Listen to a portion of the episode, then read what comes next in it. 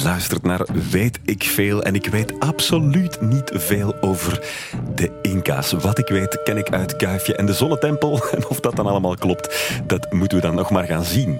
Wie er wel heel veel over weet en hier in de studio zit, is Annelies Valgaeren, archeologe. Dit is Weet ik veel over de Inca's.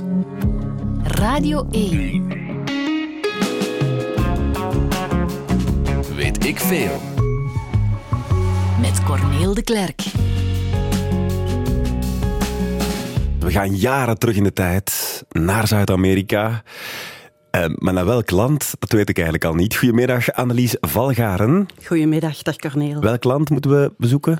Ja, we gaan vooral naar Peru, maar we gaan ook wel een stuk naar Colombie, Chili, een klein beetje Ecuador. Eigenlijk het Andesgebied. Maar meer het westen van Zuid-Amerika. Het westen uh, van Zuid-Amerika. Ja. ja, dus eigenlijk alles waar dat de Andes doorheen loopt. Daar weet je heel veel over. Je bent archeologe en geschiedkundige. Je werkt voor de erfgoeddienst van de stad Antwerpen ondertussen, maar je bent, was ook lang conservator in het M A S bij de pre Columbiaanse kunst. Ja. Voor Columbus dus. Voor Columbus. Hebben we veel kunst hier uh, van, de, van de Inca's? In, het, in, in Vlaanderen of in België hebben we wel een aantal heel erg mooie collecties. Het mooiste is natuurlijk de collectie Paul en Dore Janssen. En die staat in het M A S. En daar zit toch een behoorlijk stukje Inca bij. Oké. Okay. Ja. Ja. Die staat daar nog altijd ook? Die staat er nog altijd, okay. Op de achtste verdieping. Oké, okay. Moeten we bezoeken. Um, we zitten dus in ongeveer Peru. Welke periode waren de Inca's daar aan de macht? Ja, dat is een van die moeilijke vragen. Uh, men, meestal zegt men ongeveer vanaf veertien twintig, veertien vijftig. En het eindigt natuurlijk op het moment dat de Spanjaarden binnenkomen en dat is dan vijftien eenendertig. Dus eigenlijk op zich ah, niet zo heel erg lang. Een honderdtal jaartjes. Volgens de traditionele geschiedschrijving, maar in de praktijk is het waarschijnlijk enkele tientallen jaren meer geweest. Oké, okay, maar dat is, dat, is, dat, dat is dan nog een beetje korreltje zout. Dat is, hm. Maar... dat betekent wel dat het echt wel een, een laat rijk is. Mm-hmm. Um, dat, dat het eigenlijk misschien het meest technologisch is op het moment dat dan tenminste Columbus aankomt. Is dat echt wel, dat is het meest hoogtechnologische wat we gaan krijgen? Op dat moment denk ik dat de Inca's en ook hun, hun tijdsgenoten, de Azteken, maar die zaten in Mexico, ah, een behoorlijk stukje verder. Goed punt, want ik, ik, ik, ik haal die wel eens door elkaar. Ook de Maya's zitten daar nog ja, eens bij. Ja, dat doet iedereen. Kan dat je dat is, kort even uitleggen? Dus, dat is normaal. Het is, het is een heel continent, hè. Het is eigenlijk het hele Amerikaanse continent. De Inca's, laten we zeggen, en de Andeslanden, dat is ja, Zuid-Amerika. Ja. Terwijl uh, de Maya's en ook de Azteken zitten eerder in Mexico. De mm-hmm. Maya's net iets meer naar het oosten, richting Guatemala. Maar dat is wel een paar duizenden kilometers verschil. Hè? Dus dat is als okay. dat je hier zou gaan vergelijken tussen Noord- en Zuid-Europa. Ja, maar hadden zij contact met elkaar? Dat is, een, dat is een heel erg moeilijke vraag. Laten we het erop houden dat de algemene consensus nee is. Oké, okay. Dat is vaag, maar goed. Um, dus dus, maar dus zij, zij leven dan wel op, het, op hetzelfde moment ook wel? De Azteken uh, leefden op hetzelfde moment als de Inca's, want ze zijn eigenlijk allebei geconfronteerd met de inval van de Spanjaarden. Oké. Okay. Ja, en eigenlijk is door beide, voor beide, is eigenlijk ook hun cultuur compleet vernietigd, ook op dat moment, doordat de Europeanen aankwamen. Ah ja. Noem, noemden zij zichzelf ook de Inca's? Nee, eigenlijk niet. Eigenlijk noemden ze zichzelf Runa Simi. Ja, dat is Quechua. Uh, Quechua is, hè, wij kennen dat vooral als een merk van de ja, Decathlon. Uitgooitentjes. Dat is dus ook een taal. ja? uh, uh, Quechua is eigenlijk de taal die trouwens nog steeds wordt gesproken. Is dat zo? In de Andes. Ja, ook iets wat veel mensen niet weten. En dat wordt door een ah, tien, vijftien miljoen wow, ja, mensen gesproken, voornamelijk in het hoogland van de Andes. Er zijn Wikipedia. Pagina's. In het Quechua. In het Quechua. En dat is dezelfde taal als de taal van de Inca? Dat is dezelfde taal als die... Misschien wat gemoderniseerd wel.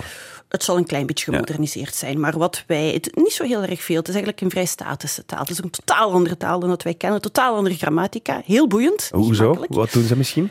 Goh, wij, wij vervoegen onze werkwoorden bijvoorbeeld. Hè. Mm-hmm. Dus wij veranderen iets in de stam van het woord. Uh, het Quechua heeft eigenlijk altijd een kern en plakt daar ja, uh, suffixen achteraan, waardoor ja. de betekenis van het woord volledig kan veranderen. Oké. Okay. Dus ja. mijn huis, dat wordt een woord? Dat, in dit geval komt daar een y achteraan en dat wordt dan een ah, mijn ja. huis. Ja. En als je daar een meervoud wilt maken, kun je daar nog een aantal suffixen achteraan plakken. Je kunt okay. er een leidend voorwoord. Dus je kunt eigenlijk... Het is een volledig andere manier van naar een taal kijken. Ik denk, het Hongaars doet dat ook. Dat is ook cool. Ja, die, maar ik denk niet dat er veel links zijn verder tussen het Hongaars en het, en het uh, Quechua. Ik heb hier trouwens... Uh, ik, ik kan van één tot tien tellen uh, in het Quechua. Kijk. Hoch, iskay, kinsa, tawa... Pisca, mm-hmm. sochta, kanchis, pusach, iskon, chunka. Ja, er staat hier wel bij dat het gesproken wordt door de Quechua. Ja, dat, ja goed. Ja, Quechua is eigenlijk een taal, toch wel. Ja. Maar ook een volk. Ja, dus het is wel zo dat de mensen die op dit moment nog in de Andes leven, met name in de hooglanden, ja, die Quechua leven, worden ook inderdaad bedoeld als de Quechua of de ah, Quichua. Ja. Of maar dat zijn eigenlijk vroegere Inca's. Het zijn de nazaten van de mensen die leefden op het moment dat de ja, ja. Inca's heersten dus in Peru. Het moderne volk wordt dan de Quechua genoemd. En waar komt die naam Inca dan vandaan? Ah, dat is een goede vraag. Uh, eigenlijk was de Inca de naam van de Inca keizer. Eigenlijk werd de keizer werd Inca genoemd. Ah. Uh, en eigenlijk hebben de Spanjaarden dat overgenomen en hebben ze de hele cultuur, het hele volk Inca genoemd. Oké, okay, alsof je de Romeinen de keizers zou noemen. Ja, eigenlijk de keizer heet de Sapa-Inca, de hoogste Inca. Oké. Okay. Uh, en dat is dan eigenlijk een generieke naam geworden voor de cultuur in zijn volledigheid. Je gaat va- vaak naar uh, Zuid-Amerika, dan spreek je goed Spaans. Ik spreek voldoende Spaans. Maar spreek je ook Quechua? Een klein, ik, ik kon het destijds een klein beetje. Ik, ja. ik heb hier nog een paar fragmenten gevonden. Um, dus bijvoorbeeld dit. Imainayam. Imainayam, dat betekent... Ik pas. Ha- ik weet hallo, het hallo. Ja. Hallo Annelies. Dit betekent... Alianchu. Alianchu. Is... Het is een vraag. Ja, ja. ja de chu is, zet je erachter als het ah, een ja. vraag moet worden. Ja. Het betekent, hoe gaat het met ah, jou? Ja. Simpel. En dan uh, de laatste die ik nog hier heb is... Anchatan anyanchakuiki. Anchetan Ashaikakuiki, ongeveer. Iets met ik. I, ja, ik, ik dank je, ik dank ja. je wel. Ja. Um, dat, dat, dat, dat is dus die taal, die Quechua, die het echt wel overleefd heeft mm-hmm, ook. Mm-hmm. Um, omdat er zoveel mensen die taal dan spraken in die ja, periode. Ja, ja. Dat is ook zo'n, dat is ook zo'n moeilijke discussie. De vraag is altijd, hoeveel mensen leven er eigenlijk in het Inca-rijk op het ja. moment dat de Spanjaarden binnenvallen? Dat weten we niet. Nee, er zijn, het probleem is een beetje dat, ja, hoe dan ook, het stukje wat wij weten over de Inca... Dat is heel moeilijk om te reconstrueren. Enfin, eigenlijk alles, al die pre-Columbiaanse culturen zijn heel moeilijk om te reconstrueren. Omdat we eigenlijk heel weinig bronnen hebben. Als mm-hmm. archeoloog noem je dat dan bronnenmateriaal. Ze schra- schreven niet? Ze schreven niet. Ze hadden geen schriftjes. Ah, ja. Enfin, behalve de Maya's. Uh, maar al die andere culturen hadden geen schrift. Dus dat betekent dat je als archeoloog echt bent. Ja. Ja, je kunt je eigenlijk alleen baseren op wat wij materiële cultuur noemen. Ja. Dus echte objecten. Dus met andere woorden, datgene wat je vindt in een opgraving. Ja. Die vaak verstoord zijn. Mm-hmm. Hè. Die, die, die spullen staan al in een museum. Door grafrovers is er in de grond gegraven. De context is weg. Mm-hmm. Dus dat is, dat is eigenlijk een van onze belangrijkste bronnen. Maar ik zeg altijd, ja, een object praat niet uit zichzelf. Hè. Dat moet je interpreteren. Ja, ja, ja. Dat is heel moeilijk. En de Spanjaarden hebben misschien ook wel wat opgeschreven. De Spanjaarden hebben godzijdank uh, wel wat opgeschreven. Dat is, wij noemen dat de kroniek, mm-hmm. schrijvers. Um, en er zijn er een aantal van, maar ik zeg altijd, je moet daar ontzettend voorzichtig mee omgaan. Want heel vaak was dat honderd jaar na datum. Mm-hmm. Of uh, um, ze zaten op dat moment al in Spanje. Ja. En ook, niet, niet onbelangrijk, het is ontzettend gekleurd. Ja. Heel vaak waren die Spaanse kroniekschrijvers, kwamen die vanuit de missionarissen. Ja. Dus die willen natuurlijk een beeld opwerpen dat... dat um, Hun, waarbij hun doel de cultuur heiligt. Zo heidens mogelijk wordt afgeschermd. Ja, dus ja. die Spaanse bronnen, daar moet je heel voorzichtig mee omgaan. Dus dat maakt die hele reconstructie van alles wat pre-Columbiaans is heel lastig. Dus daarom dat het ook vaak, dat ik ook altijd zal zeggen, we denken dat en ja. misschien en waarschijnlijk. Want maar hoeveel, hoeveel, hoeveel, qua schatting, hoeveel mensen wonen er ongeveer? Gaat, het, het, gaat van, het, het gaat van een miljoen tot tientallen miljoenen. Oeh, oké. Okay. Ja. Want was er niet iets met ziektes? Waren er, niet, waren er niet al heel veel minder toen de Spanjaarden ja, daar binnenvielen? Dat is waar men ondertussen wel achter is. Ja, dat is zo'n heel lang, zo'n, zo'n heel groot raadsel geweest. Hoe is het nu toch mogelijk dat dat gigantische Inca-rijk, wat heel solide was opgebouwd, heel groot, heel strak georganiseerd, dat dat na die komst van die Spanjaarden op minimale tijd in elkaar is gevallen? Ja. Um, er zijn een aantal redenen voor, maar de belangrijkste reden is waarschijnlijk inderdaad wel dat op het moment dat de Spanjaarden aankwamen, waren daar eigenlijk al heel erg veel mensen gestorven. Mm-hmm. Men schat negentig procent van de oorspronkelijke bevolking aan pokken. En pokken was een Europese ziekte die door de Spanjaarden is meegebracht op het moment dat zij aankomen in het Caribisch gebied bij de Azteken in Mexico. En waarschijnlijk zijn die pokken sneller naar Zuid-Amerika gereisd wow. dan de Spanjaarden zelf. Dus er was eigenlijk al een gigantische massasterfte in Peru gaande, waardoor dat die hele sterke structuur van dat Inca-rijk eigenlijk compleet aan elkaar was gevonden. Ja, ja, ja. En het voor de Spanjaarden niet zo moeilijk was om eigenlijk... Dat negentig procent van de bevolking, dat, dat is waanzin. Dat zijn de ergste cijfers. Hè? Er zijn ook hele bibliotheken over ja. geschreven over het feit dat dat onzin is, maar goed. Maar dus die sterke structuur, laten we het daar even over hebben. Hm. Um, hoe groot was dat, dat rijk? Groot, ja. Waren het veroveraars?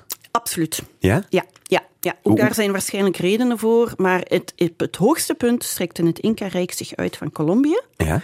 tot en met uh, het noordelijke stukje van Chili. Dus dat gaat over duizenden kilometers. Hè, dat doe je dat? Tot als je geen schrift hebt. Als je geen schrift, dat, dat, hoe doe je dat?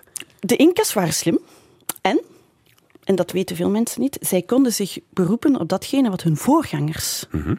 al hadden gedaan. Hè? Want wij denken vaak, de Inca's die komen uit de luchtvallen, die kwamen helemaal niet uit de luchtvallen, die, die zijn eigenlijk in een, in, een, in een opeenvolging van alle mogelijke pre-Columbiaanse culturen die al start rond duizend voor Christus. En de Inca's is eigenlijk het aller, aller, allerlaatste ja, stukje ja. eigenlijk. Als je dat op een tijdsbalk ziet, dan denk je, oei, is het dat maar? Mm-hmm. Hè? Um, en die pakken eigenlijk heel veel van hun voorgangers over. Waaronder het feit dat zij eigenlijk hun hele rijk hadden opgedeeld in een heel hiërarchische boomstructuur. Elk dorp was onderdeel van een groter geheel. Eigenlijk tien dorpen samen. En die tien dorpen samen was nog onderdeel van een groter geheel. Yeah. En eigenlijk hadden zij tot en met het laatste huishouden opgedeeld in ja, zo'n boomstructuur, zeg maar. Hè, waarbij dat je echt een beetje zoals we bij ons hebben. Gemeentes, um, provincies. Ja. Ja. ja, en dan telkens per tientallen wel in dit geval. Dus ah, ja. het was heel strak georganiseerd. En voor elk stukje was er iemand verantwoordelijk. En die moest ook verantwoording afleggen. Okay. En die hield de boekhouding bij, die hield alles rond de belastingen bij. Was dat dan de Inca, waar je daarnet over sprak? Nee, de Inca stond helemaal bovenaan. Die moest zich daar godzijdank niet mee bezighouden. Ja. Want die was eigenlijk halfgoddelijk. Ja. Ah, maar okay. zijn, ja, maar zijn, die had wel een hele boekhouding onder hem. En ja. die boekhouding die hield alles tot in het laatste detail bij. Boekhouding, als je geen schrift hebt? Mm. Hoe doe je dat? Ja, ook dat is iets waar iedereen... Excel? Waar, waar, ja. uh, uh, wel, nee. Uh, wel, het, het, het is ook een, een woord wat er misschien wel een beetje bij aanleunt. Het heet een kipu. Oké. Okay. Uh, is ook een Quechua-woord. Ja. En een kipu is eigenlijk... Je vindt dat soms nog in musea. En het massa is er onder andere eentje. Dat is eigenlijk een koordsysteem. Uh, het zijn horizontale koortjes, de verticale koortjes aan. De meeste zijn verbrand door de Spanjaarden, dus er zijn er niet zo heel veel meer van verbrand? Over. Verbrand? Waarom? Ze zagen het als heidens. En alles wat heidens was, moest... Ah, ze zagen daar iets gelovigs in, een soort van afgod. Ja, uh... ja zoals bij de Maya's zijn ook... Maar, maar wacht, al, maar, is alles leg je vooruit wat het is, want een koortsysteem om, om centen bij... Getallen bij te houden. Getallen, oké. Okay. Ja, dus het heeft heel lang geduurd voordat men door had van, ja, hoe werkt dat nu ja. eigenlijk? Hè, zo'n kipu, want begin er maar eens aan. Hè. Je hebt een, een, een touw met ja. knopen erin en dan moet je dat gaan ontcijferen. En ook de kroniekschrijvers waren er ongelooflijk vaag over. Uh, maar ondertussen weet men dat dat dus was om getallen, om eenheden bij te houden. Ook weer tientallen, telkens. En het waren die kipus die bijhielden wat er in de opslaghuizen hmm. werd bewaard. Hè, want de belastingen werd ook in de vorm van landbouw, dus dat werd dan bijgehouden in de opslaghuizen. En het waren de kipo-kamajok, dus de beheerders van de kipu, die eigenlijk bijhielden via die kipu, via die knopen in dat touwtjesysteem, wat er waar was opgeslagen. En wat er dus ook herverdeeld okay. moest worden. Wat waar opgeslagen is, ook hoeveel iemand betaald heeft? Ook, ja. Of hoeveel een gezin heeft betaald in de vorm van belasting. En belasting kon zijn, onder meer, in de vorm van de opbrengst van de akkers. Oké, okay. Dus je kon dan met pakweg maïs betalen of zo? Bijvoorbeeld, ja, ja. of aardappelen. Hè. Aardappelen, ja, heel populair in de Andes. Dat is eigenlijk veel meer, uh, veel meer het, het basisvoedsel dan maïs ah, ja. bijvoorbeeld. Maïs okay. is meer Centraal-Amerika. Okay. Uh, bijvoorbeeld, maar ook uh, katoen. Uh, Dat hadden ze daar ook al? Ja, ja katoen, textiel ah, is voor niet. de Inca's ongelooflijk belangrijk.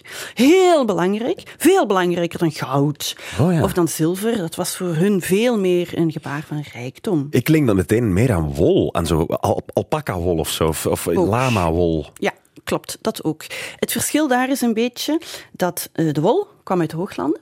Het kwam van de, de alpaca's en de vicuñas. Dat was dan meer voor de keizer, voor de Inca Sapa. Vicuñas zijn klein, kleine lama's? Die hele kleintjes, ja, ja, ja. ja, met de fijnste wol. Hè. Okay. Dat gaat nu nog voor gigantisch hoge prijzen richting China en Korea en zo. Mm-hmm.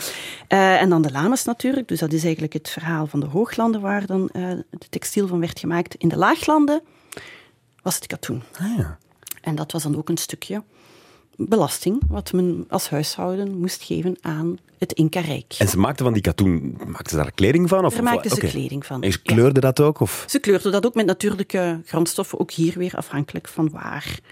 Uh, in de Inca, of in het Peru-rijk, waar dat je eigenlijk was. Hè? Want het is een heel uitgebreid rijk met een heel diverse geografie. Ja. Als mensen naar Peru op vakantie gaan, dan gaan ze vaak de Inca-trail doen. Oh ja. En was dat effectief de trail, als in de weg van de Inca's? Ja, dit, de, de Inca-trail is natuurlijk een beetje het gecommercialiseerde verhaal. Maar wat je wel doet, met de Inca-trail is een stuk van die befaamde Inca-wegen ja. afleggen. Dat is ook een van de systemen die de Inca's hadden om dat gigantische gebied onder controle te houden. Er was een netwerk van duizenden kilometers aan Inca-wegen. Doorheen de Andes. Hè, dat is niet simpel, hè? Want die Andes, nee. dat is, dat is nee, echt dat een hooggebergte. Heel simpel, ja. Uh, maar dat was ook een stukje belasting trouwens. Dus je moest belasting ook afgeven in de vorm van textiel, in de vorm van landbouw, maar ook in de vorm van arbeid. Ma. Ja, dus elke gezonde man moest een stuk van zijn leven gaan meewerken in uh, de wegenbouw of in de constructie van de religieuze gebouwen. Okay. En op die manier kon je eigenlijk het gigantische netwerk aan Inca-wegen kon je dan gaan aanleggen. Een soort van burgerdienst, zoals wij de militaire dienst ooit hadden. Ja. Ik denk dat je het daar inderdaad wel mee kunt vergelijken. En een echte weg gaan aanleggen, want dat, ik zie zo... Ja, ik heb mijn kennis vooral uit Kuifje en de Zonnetempel, hè. Moet ik wel toegeven. Zoals zoveel, ja. Wat maar, ook helemaal oké is. Maar ik zie dan van die hangbruggen. Die ook. Heel belangrijk. Ja, ja. Want natuurlijk, je hebt de Andes, hè. Dus wat deed men? Men hakte minimale we- weggetjes uit uh, die, die wel begangbaar waren voor mensen en voor lama's. Ja. Als lastier vooral. Hè. Men ging daar niet op rijden, dat was een lastier. En inderdaad, af en toe moet men de vele rivieren oversteken en daar werden dan met touw, ook weer met textiel, ja. werden daar die bewuste Inca-bruggen. Hoe maak je dat? Als, in die tijd, want ja, tegenwoordig pak je een helikopter en je sleept zo'n metalen kabel langs de overkant, maar doe je dat in die tijd? Daar, ja, ook daar zijn hele boeken over geschreven, ook over de constructies van, van hoe kon men die gigantische bouwwerken maken zonder cement, maar met gigantische bouwblokken. Daar, mm-hmm. daar zijn mensen die zich helemaal in gespecialiseerd hebben. Ja, ja, ze hebben van die echt bijna personengrote, ja. echt zo twee meter grote gigantische blokken, blokken die dus zonder... cement op elkaar zijn gezet. En die bovendien veel sterker zijn dan alles wat de Spanjaarden hebben gebouwd. Want bij de aardbevingen, zeker in de zestiende en zeventiende eeuw, bij de aardbevingen viel alles in elkaar wat de Spanjaarden hebben gemaakt en de oorspronkelijke architectuur ja, ja, ja, bleef staan. Omdat die veel meer voor de aardbevingen, die er regelmatig voorkomen. Maar weten we hoe ze dat deden, die gigantische blokken op elkaar stapelen? We, we weten het een beetje. We weten, er zijn heel wat theorieën over hoe dat ze werden verplaatst. Ja? En er zijn ook theorieën over hoe dat ze zo werden gemaakt dat ze in inderdaad perfect op elkaar aansluiten. Maar het is manueel werk, hè? Dus effectief met bijtels ja? en stenen. Maar hoe, hoe, hoe hef je zo'n ding op? Daar had men ook, dus een beetje hetzelfde verhaal zoals in Egypte met de piramide, daar had men alle mogelijke kantelwerktuigen voor. En vooral heel veel mensen. Ja. Hè? Die mensen die daar moesten komen Juist. werken, dat waren honderden, duizenden mensen. Dus de mankracht die daar aanwezig was, ja, dat moet gigantisch, immens zijn geweest. Dus daar kon eigenlijk op relatief korte tijd... kon er fantastische dingen verwezenlijk worden. Ja. Wie was Túpac Amaru? Niet de rapper Túpac, maar Túpac Amaru. Túpac Amaru. Een van de Inca-keizers. Uh, dus, dus een van de Sapa-Inca's. Uh, en in dit geval uh, voornamelijk de Inca-keizer die heeft gerebelleerd uh, tegen, de, tegen de Spanjaarden. Hè. Dus ah, ja. de verovering van de Spanjaarden, dat ging eigenlijk, of door de Spanjaarden, ging eigenlijk niet helemaal van een luie dakje. Uh, dus er was op dit moment al een, al een burgeroorlog gaande tussen twee zonen van de vorige Inca-keizer die aan die pokken was gestorven. Ja. En die er onderling totaal niet overeen uh, waren wie dan de Sapa-Inca moest zijn. Uh, dat, enfin, dat, dat verhaal, dat is, daar zou eigenlijk ooit eens een film van gemaakt moeten worden, denk ik altijd. Dat is zo absurd bijna, dat het zelfs voor een film bijna ongeloofwaardig ja. zou zijn. Maar goed... Waar, waar, waarom absurd? Dat wil ik dan even mee te weten. Van, van, ja, van, een, een typisch voorbeeld bijvoorbeeld is um, dat... Um, ja, het is een beetje... Maar het komt erop neer dat uh, de legitimiteit van beide werd uh, gecontesteerd. Ja. Ze waren wel allebei zoon van de vorige Inca-keizer, maar bij de ene was de officiële titel meer vastgezet, omdat hij de zoon was van een moeder... die met de vorige Inca-keizer was getrouwd. De andere was eerder van een bijvrouw. Okay. Dus er was een hoop gedoe, bastaard. Een bastaard. Ja. Maar wat heeft men dan op een gegeven moment gedaan? Maar dat is een van die, van die veel rare verhalen van, dat, van die hele opvolgingsstrijd. Is dat uh, Huáscar, hè, want daar hebben we het over. Uh, die was dus de bastaard. En die heeft dan op een gegeven moment zijn moeder nog laten trouwen met de mummie van zijn vader, hè, dus de vorige Inca-keizer die ondertussen was overleden, om dus toch maar te zorgen dat daar een vorm van legitimiteit was. Hey. En dan zijn er verhalen over uh, generaals, wiens, wiens hoofd, uh, wiens schedel werd gebruikt als beker om uit te drinken, tientallen hey. soldaten die sneuvelen, uh, de andere Atahualpa, die wordt weggesmakteld uit zijn gevangeniscel. Het, het, ja, het, het is echt, het, het zou een film moeten worden. Ja, puur avontuur. Ja. Want het is wel, het Inca-rijk, ik zei het er net al, ik heb heel veel van mijn kennis over de Inca's, of kennis, of misschien fantasie over de Inca's, uit de Kuifje en de Zonnetempel. En daar zit bijvoorbeeld deze scène in. O verheven Pachacamac, als gij dit nederige offer niet wenst, Sluier dan uw nobel aangezicht. De stakkerd. Hij is gek geworden. Duizend bliksembommen. Wat gebeurt er? Ja, wat er dus gebeurt is dat de maan voor de zon schuift. Een eclips, um, en hij had het al voorspeld. Uh, Kuifje zag dat gebeuren en wist, op die manier kan ik mezelf redden. Want zij gaan denken, de zon heeft hem gered. Um, maar het was gewoon een eclips die hij al in de krant had zien staan of zo. Um, maar waren het um, mensen die offers brachten? Mensenoffers, zoals in, in ja. Kuifje wordt gezegd? Ja. ja, maar veel minder dan vaak in de populaire uh, mythologie, zeg maar, wordt verteld. Ja, er werden offers gebracht. Ja. Maar dat moet je ook allemaal zien in het hele verhaal van wie was de Inca, hoe zit die hele mythologie uh, in elkaar. Dus de Inca was eigenlijk halfgoddelijk. Dat was de baas, de keizer. Ja. ja. ja. Uh, en werd eigenlijk gezien als de afstammeling van de zonnegod, mm-hmm. Inti. Okay. Uh, nu moet je wel weten, um, door de Spanjaarden werd daar een soort van personificatie op geplakt. Dus zij zagen Inti, de zonnegod, dat werd zoals wij dat kenden van de Griekse en Romeinse goden, mm-hmm. werd toegekend aan een bepaalde figuur. Ja, zoals de Zeus-achtig type. Ja. Zoiets, ja. Um, Terwijl, en ook nog vandaag de dag trouwens, in die hele Andes, is dat waarschijnlijk nooit zo geweest. Wat wel belangrijk was, was dat zij, zoals trouwens elke cultuur die afhankelijk is van zijn natuurlijke omgeving, die gaan de krachten, de natuurkrachten om hem heen vergoddelijken. Ja. Dat is overal zo. Hè? Dus de zon was een natuurkracht, de maan was een natuurkracht. En in het Quechua uh, werd dat dan inderdaad als een soort van heilig verhaal uh, beschouwd. Wak'a. Heet dat dan? Ja, wak'a. wak'a? Je kunt dat op verschillende Shakira manieren. Heeft er nog een liedje over gezongen. Ja. Ja. Nee. Oké, okay, ja, maar dus wak'a, dat betekent een soort heilig. He- wij, wij zouden het waarschijnlijk eerder spiritueel noemen. Een rots kon wak'a zijn. Ah, ja. Een tweeling was wak'a. Uh, iemand met een bochel was wak'a. Alles wat zij zagen als een bijzondere vorm, wat als een soort gift ja. door de natuur, was wak'a. Okay. De hoogste bergtop was wak'a. Het meer was wak'a. De mummies van de overleden Inca's of van de voorouders waren wak'a. Dus dat was eigenlijk een, een, een cultuur waarin, waarin die spiritualiteit heel erg belangrijk ja. was. En de zon was natuurlijk overbelangrijk. Hè? Want je, je leeft wel in die geografie van Peru, ja. die heel divers is. Hè? Want je hebt in Peru, dat is het mooie ook aan Peru, denk ik, ook om er naartoe te reizen, je hebt eigenlijk op relatief korte afstand heb je De, de kust, dat is eigenlijk de woestijn. Het is een hele lange Een hele lange, kust, heel hè? droge kust. Heel, heel droog, hè? Niet zoals onze kust, maar echt een kustwoestijn. Ja, bij onze kust staat het vol beton natuurlijk. Ja. Ja, dat was in die tijd niet het geval. En daar regent het nog af en toe. Ja, dat is waar. Ja. Maar in de Andes, aan de kust, regent het, behalve als er een El Niño is, hè, zoals waar, waar nu een beetje sprake over is. Normaal gezien regent het daar amper. Ah, ja. In die kustwoestijn. Dus extreem droog. Dan heb je de Andes, hè, dat is de volgende strook, zeg maar. Mm-hmm. En dan heb je ook nog de jungle natuurlijk. Ah, ja. En eigenlijk die heel drie geografische stroken heb je op heel korte afstand van elkaar. En zij hadden daar een heel systeem in om eigenlijk al die bronnen uh, en al die grondstoffen toch op een of andere manier aan elkaar te kunnen koppelen. Maar dat betekende wel dat het hele ecosysteem zeer gevoelig was.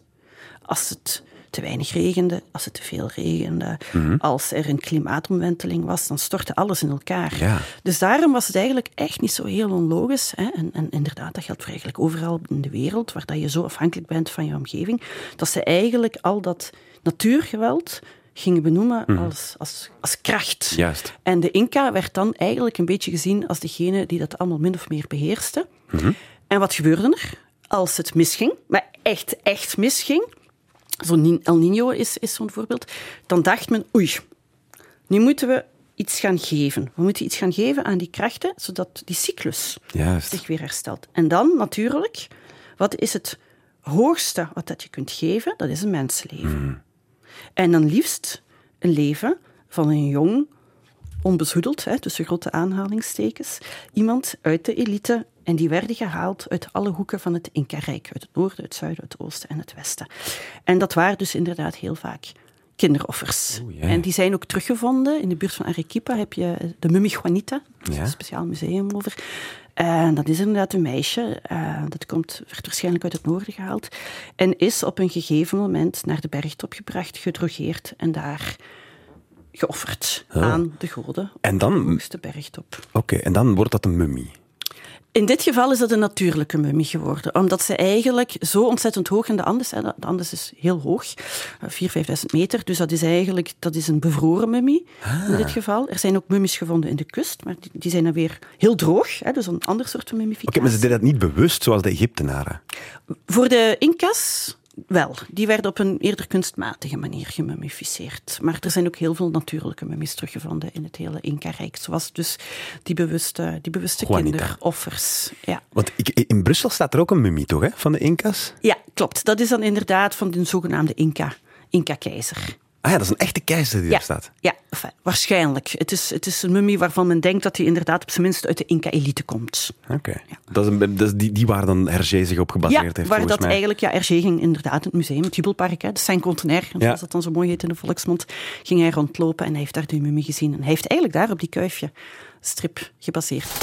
Weet ik veel? Machu Picchu, dat is een plek waar veel mensen aan denken als ze aan de Inca's denken. Dat klopt toch, hè? Dat zei zij toch, hè? Ja, de belangrijkste plek, denk ik. Enfin, toch in ieder geval voor de mensen die naar Peru gaan. Het staat standaard op elke reis. Mag je en... daar zomaar binnen nog? Nee, niet meer. En godzijdank. Ja? Dat is een hele goede zaak. Ja, ze hebben het beperkt tot x aantal mensen per dag. Het blijft nog steeds druk, vind ik persoonlijk. Maar het was hoog nodig. Het is een beschermde site, hè? Mm-hmm. Dus een beschermde site door de UNESCO. En er werden echt veel te veel mensen op toegelaten. Kan je het eens beschrijven hoe het eruit ziet? Oh, het is zo mooi. Het is echt fantastisch. Het ligt eigenlijk tussen, ja, eigenlijk op een bergtop. Uh, en meestal zijn er zo wolken die er overheen drijven. Je komt bo- meestal kom je bovenaan en dan zie je eigenlijk de site voor je beneden liggen. Uh, het is niet zo heel grote site. Je bent mm. er eigenlijk relatief snel doorheen gewandeld. En ja, er is heel veel over te doen. Hè. Heel veel over geschreven, heel veel over gespeculeerd, heel veel vragen over gesteld. Wat was het? Was het een dorpje? Daar zijn dus heel veel vragen over gesteld. Ja. En er is me eigenlijk nog niet helemaal over uit. Zeer waarschijnlijk, dat zijn de laatste hypotheses, uh, ziet men het eigenlijk als een plek waar dat de Inca-keizer, en dan de verschillende Inca-keizers mogelijkwijze, naartoe gingen als een buitenverblijf. Ja. Het ligt niet super ver van Cusco. Hè. Cusco was de hoofdstad, toch? Cusco hè? was de hoofdstad, ja. ja, was de officiële hoofdstad in de bergen, in de Andes. Uh, en... Ja, het punt is natuurlijk, misschien vertellen, Machu Picchu is eigenlijk ontdekt uh, plus minus honderd jaar geleden. Nog maar? Ja, eigenlijk vrij laat. Okay. En eigenlijk, omdat um, Hiram Bingham dat, hey, van Yale, die was op zoek naar het laatste uh, bolwerk van de Inca-keizer, waar dat de laatste Inca-keizer eigenlijk de Spanjaarden in heeft bevochten. Mm-hmm. Uh, is langs Machu Picchu gekomen, vond dat niet de site was en het bleek inderdaad niet de het militaire bolwerk te zijn. Maar Machu Picchu bleek wel een zeer interessante site te zijn. En dan is men vanuit Yale steeds meer gaan opgraven. En ondertussen overgenomen door de Peruaanse universiteiten. Uh, wat is het? Men heeft, men heeft uh, onderzoek gedaan op de akkers die daar zijn gevonden. In de zin van hoeveel kon er eigenlijk verbouwd worden. Mm-hmm. Met andere woorden, hoeveel mensen konden er leven. Hè. Uh, men heeft onderzoek gedaan op de skeletten die dat er zijn gevonden. Uh, vrij recent ook nog bijvoorbeeld onderzoek gedaan. Dus dat is ook wel het mooie aan die site. Omdat het zo iedereen fascineert, blijft er wetenschappelijk Juist, onderzoek ja. op. En dat, de... daarom is het ook goed dat er niet zoveel mensen gaan over trappelen. Okay. Ja. Maar dus als het een buitenverblijf was, van, als ik dat beeld in mijn hoofd zie van Machu Picchu, dat is heel hoog, mm. ver in de bergen. Het is ook heel laat on- herontdekt, mm-hmm. omdat het zo afgelegen is, kan mm-hmm. ik me inbeelden. Ja. Waarom zou je met, als keizer, als ik een keizer zou zijn, dan zou ik toch geen kilometers en kilometers door de bergen willen trekken op mijn voetjes, om dan daar een zomerverblijf te gaan bezoeken, of wel? Ja, ik, weet je, Cusco is ook... Cusco wat is en, en moet toen ook een heel grote, drukke stad ja. zijn geweest, waar eigenlijk best veel mensen leefden. Uh, en waar dat het een, een komen en gaan was van mensen. Dit en was zijn chalet in de Ardennen. Ja. Ver weg zijn, van alles. Zijn villa aan de kust. Ja. Nee, uh, dus, dus hij ging daar echt naartoe voor de rust, wordt verondersteld. Ja, ja. En op zich, ja, het, is, het, het lijkt ver, maar in die tijd... Via die bewuste Inca-wegen dus, hè, uh, moet dat eigenlijk allemaal wel te doen zijn geweest. Oké. Okay. Dus het was echt een, een buitenverblijf, dat was niet... Het is een van de hypotheses. Het was geen tempel of zo? Nee, er, is, er zijn wel wat religieuze plekken die duidelijk ook op de sterren zijn gericht, ja. hè, waarbij je duidelijk ook wel ziet van er zit een bepaalde kosmologische betekenis in, mm-hmm. maar... De algemene hypothese ja. op dit moment is dat het waarschijnlijk een buitenverblijf was. Daarnet hebben we het over mensenoffers gehad. Hm. Hoe vaak werd dat gedaan eigenlijk? Weten we dat? Sporadisch. Dat is echt, sporadisch kan veel betekenen. Hè? Ja. Eén keer per jaar of één keer om de tien jaar? Niet zoveel als, als veel mensen denken en als in, in, in de films en in de literatuur ja. vaak wordt gezegd. Uh, soms konden, konden daar tientallen jaren tussen gaan. Ja. Het, eigenlijk werd het, en we hebben dat echt kunnen uitvinden aan de hand van, van onderzoek naar milieufenomenen. Mm-hmm. Het gebeurde echt op het moment dat het extreem droog ja. was. Ja. Extreem nat was. Er een aardbeving was geweest. Dat gebeurde dus op andere amper. plekken in de wereld eigenlijk ook wel. Hè? Ja. Ja. Ken je The Wicker Man, die film? Oh ja. ja. ja. Ik heb er toevallig ja. gisteren naar gekeken. Okay. Dat gaat er ook ja. een goede aanrader. Niets met de Inca's te maken wel. Um, maar deden ze ook nog andere offers? Um... Ja, offers. Weet je, dat is, dat is ook nu nog trouwens. Hè? Dat is een dagdagelijks gebruik, nog steeds. Um, en iets wat nog steeds wordt geofferd uh, in de Andes is uh, coca. En dan de bladeren, hè, voor alle duidelijkheid. Coca, co- van cocaïne? Coca-plant. Uh, Van, van cocaïne, ja. Of omgekeerd misschien, ja. ja. Alleen is cocaïne het afgeleide. Wacht, dus de Inca's namen coke? Nee, eigenlijk niet. uh, nee, je hebt, eigenlijk, je hebt de coca-plant, hè. Dat zijn de, de bladeren. En wat deed, wat, wat deed men, en wat doet men trouwens vandaag de dag nog steeds? Je hebt die bladeren, die draag je mee in een tasje en een riem. Ja. En heel vaak zit er in dat tasje, maar dat zien toeristen meestal niet, uh, zit er ook een beetje kalk. Bijvoorbeeld, die komt bijvoorbeeld van schelpen. En wat doet men? Men neemt een paar van die bladeren, die steek je in je mond en dan moet je, dan moet je goed op kauwen. En je ziet dat in sommige pre-Columbiaanse beeldjes, zie je van die beeldjes met zo'n bol ah, ja. in hun wang. En dat is die coca, dat zijn die coca-bladeren. Dus dat moet goed nat zijn. En dan doe je daar een beetje kalk op en dan komt eigenlijk het werkzame product van die coca-bladeren. De cocaïne. Een heel klein beetje vrij. Goh, cocaïne, daar heb je... Nee, dat is eigenlijk nog... Dat is een dusdanig afgeleid project. Daar heb je, daar heb je nog... tien, twintig bewerkingsprocessen voor nodig. En je wat, wat voor effect? He? Want je hebt het al gedaan, hè? Dat hoor ik in hoe je het vertelt. Koffie ah, of, ja. of cola. En het, het, het, het is, het, he, mensen zeggen ook, als je hoogteziekten hebt, moet je coca drinken. Ja, ja, ja. Het helpt een beetje, maar het is echt absoluut minimaal. Het is echt te vergelijken met het effect van een kop koffie. Bij ons, okay. echt niet meer dan dat. Maar ze, ze deden het wel al bij de, bij de Inca's. Het werd ook geofferd. Hè? Dus het werd, het werd bij elk, als, als, ook nu nog, hè, vandaag de dag in de Andes, wordt er heel vaak coca-blaadjes op de grond gegooid mm-hmm. als een gift aan moeder aarde, een okay. Pachamama. Um, Pachamama is, is, is de aarde zelf. De aarde. Maar we weten nu, dat is geen god als in een persoon. Dat is echt gewoon letterlijk de aarde die een ziel heeft. Ja, dus dat wordt geofferd. En, en... Hoe offer je dat? In brand steken? Ja, je gooit het gewoon op de grond. En dat is, ja. Ja, is vandaag de dag okay. nog steeds een gangbaar... Een, een stukje, gooi je, je scheurt het en dan gooi je het op de grond. Wel een vervuilende manier om te offeren, toch? Dus, dus, dus godzijdank maar bladeren. Ja, dus meestal, meestal zal, het, zal het wel oké okay zijn. Ja. Het is eerder ook een sociaal gebruik. Het wordt ja. ook gedeeld, hè, zoals wij aan iemand zeggen, ga maar een kop koffie drinken. Ja. Is dat daar, wil jij een beetje van mijn coca-bladeren? Okay. Wil jij, wil jij.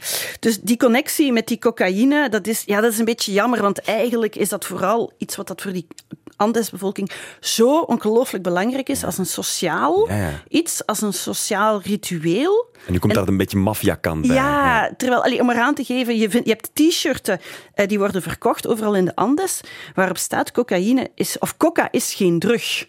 Ma. Coca no es una droga. Hè? Ah, ja. dus, dus om eraan te geven van, het, het is vooral een plant. Het is daar ook legaal wel. Het is daar ook legaal. Ja, het is, ja. het is de meest normale zaak van de wereld. Ja. Hoe is het allemaal geëindigd eigenlijk, dat mm. hele Inca-rijk? Snel eigenlijk, al bij al toch. Uh, de Spanjaarden zijn binnengevallen, hè, vijftien eenendertig, vijftien tweeëndertig. Een rijk dat eigenlijk al volledig uit elkaar aan het vallen was. Ze hadden een aantal voordelen, nog los van hè, die ziekte die er al was. Ze hadden paarden.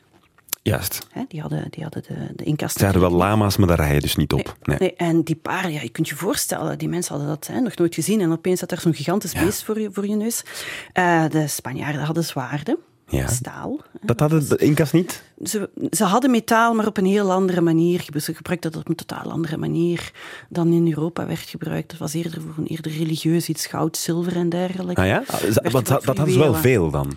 Goud en zilver? Een beetje. De, de, er zijn mijnen en, en goud wordt eerder in de rivieren gevonden, zilver in de mijnen. Ja? Uh, is nog steeds in Bolivia bijvoorbeeld, hè, heel veel zilvermijnen. Maar het werd niet gebruikt voor um, uh, gebruiksmateriaal. Het werd gebruikt voor, voornamelijk voor juwelen, die ja. dan eigenlijk voor de elite bestemd waren. Gelinkt aan de god. Bijvoorbeeld, ja. ja. Um, maar dus, die komen daar binnen, ze hebben daar een paar stukjes ijzer, of een paar stukjes goud en zilver. Dat vinden die interessant natuurlijk, oh ja, die, is, die Spanjaarden. Het, het, het is leeg ge...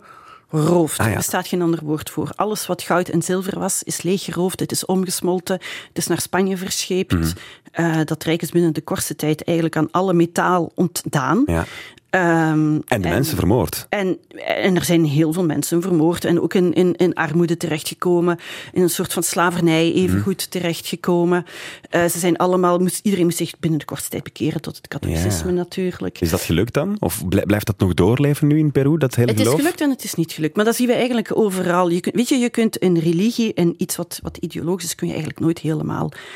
vernietigen. Ja. En er zijn, eigenlijk zijn er vandaag nog steeds, dat is overal, in Mexico, in Peru, in Colombia, noem maar op, heel wat van de ideeën van toen, van voor vijftienhonderd, leven nog voort. Vandaag, je ziet dat in de motieven van het textiel, je ziet dat in bepaalde visies op de natuur. Je ziet dat bijvoorbeeld ook, dat is zo'n typisch voorbeeldje, uh, in het verhaal van wat nu heel populair aan het worden is hier in de Días de los Muertos. Ja, hè, in Mexico. In Mexico, voilà. En dat wordt nu hier gekoppeld aan Halloween. Mm-hmm. Uh, en eigenlijk is dat een, een ritueel, een heel oud pre-Columbiaans ritueel, waarbij op een moment, één moment, 's nachts, is daar het idee dat de overledenen uit de, uit de dodenwereld, ja. die komen terug. En dat is een oud gebruik nog. En dat is een heel mooi gebruik, want dat is een feest. Ja. En dat wordt, werd dan gekoppeld aan één november. En dat is eigenlijk zo'n heel mooi voorbeeld van die versmelting die je vandaag de dag nog steeds ziet. Ja. Wat komt dat van de Inca's? Dat komt eigenlijk voornamelijk Azteeks, Maya zit eerder ja. meer in, in, in Mexico. Je vindt er trouwens, het is heel mooi meegegeven uh, in die film Coco. Pixar, ja, geloof ik. Ja, ja, ja. ja, en daar zie je het heel mooi. En het mooie daaraan vind ik, bij ons is Allerheiligen, dat is altijd zo triestig. Hè? Dat, dat is eigenlijk een heel droevige dag. Terwijl, wat doet men daar? Men is zo blij dat gedurende één nacht de brug opengaat naar de onderwereld. Ja. De overledenen komen terug en dat wordt gevierd. Dus... Op, op de kerkhoven zie je mensen met, met muziek, mm-hmm. met pintjes, met wijn, met lekker eten, met bloemen. Die kerkhoven worden versierd. En dat is echt een feest. Er wordt gedanst, ja. thuis worden altaren gebouwd. En dat is heel mooi dat je daar eigenlijk ziet dat die band met die overledenen, ja, dat die dat zo die belangrijk blijft. Is. En één keer per jaar... worden die mensen teruggehaald. Ja. En dat wordt op zo'n fijne manier gevierd. En dat is hier zo wat versmolten met onze Allerheiligen. Maar ik blijf het wel een heel mooi verhaal vinden. Want het, het bijzondere is, we hadden het daarnet over, over de godsdienst. Ze, je hebt echt heel veel belang aan de natuur natuurlijk. Alle um, mm. delen van de natuur krijgen een soort ziel. Ja. Is dat bij mensen dan ook in het geloof van de Inca's, dat, dat die ziel blijft doorleven? Dat, ja, dat is ook waarom het zo belangrijk was dat de Inca's werden gemummificeerd. Want eigenlijk was de Inca-keizer... niet dood. Hè. Die, die leefde eigenlijk zogezegd nog verder ja. in het leven na de dood. En dat geldt voor alle... Maar in dat lichaam ook? Of, of, of ging die ziel ergens anders naartoe? Nee, de mummie was voornamelijk belangrijk omdat het een representatie was van de persoon in kwestie. Mm-hmm. Maar het idee van leven en dood was hoe dan ook totaal verschillend zoals wij het kennen. Bij ons is dat een harde lijn. En daar, en trouwens ook nogmaals in heel veel culturen wereldwijd, is dat meer een cyclusverhaal waarbij er nooit... waarbij leven overgaat en dood en dood mm. overgaat in leven. Dus ook die voorouders die waren extreem belangrijk in ja. al die culturen. En, en daarom dat idee dat die dan mogen terugkomen, ja. op die bewuste Días de los Muertos. En dan konden ze offeren coca, aardappelen, textiel, aardappelen, dat weten ja, we nu. Ja, ja, onder meer. Wauw, wat een verhalen. Liever coca offeren, weliswaar, dan mensen, lieve Inca's. Um, ja, nog veel meer interessante podcast vind je uiteraard terug via onze V R T Max-app.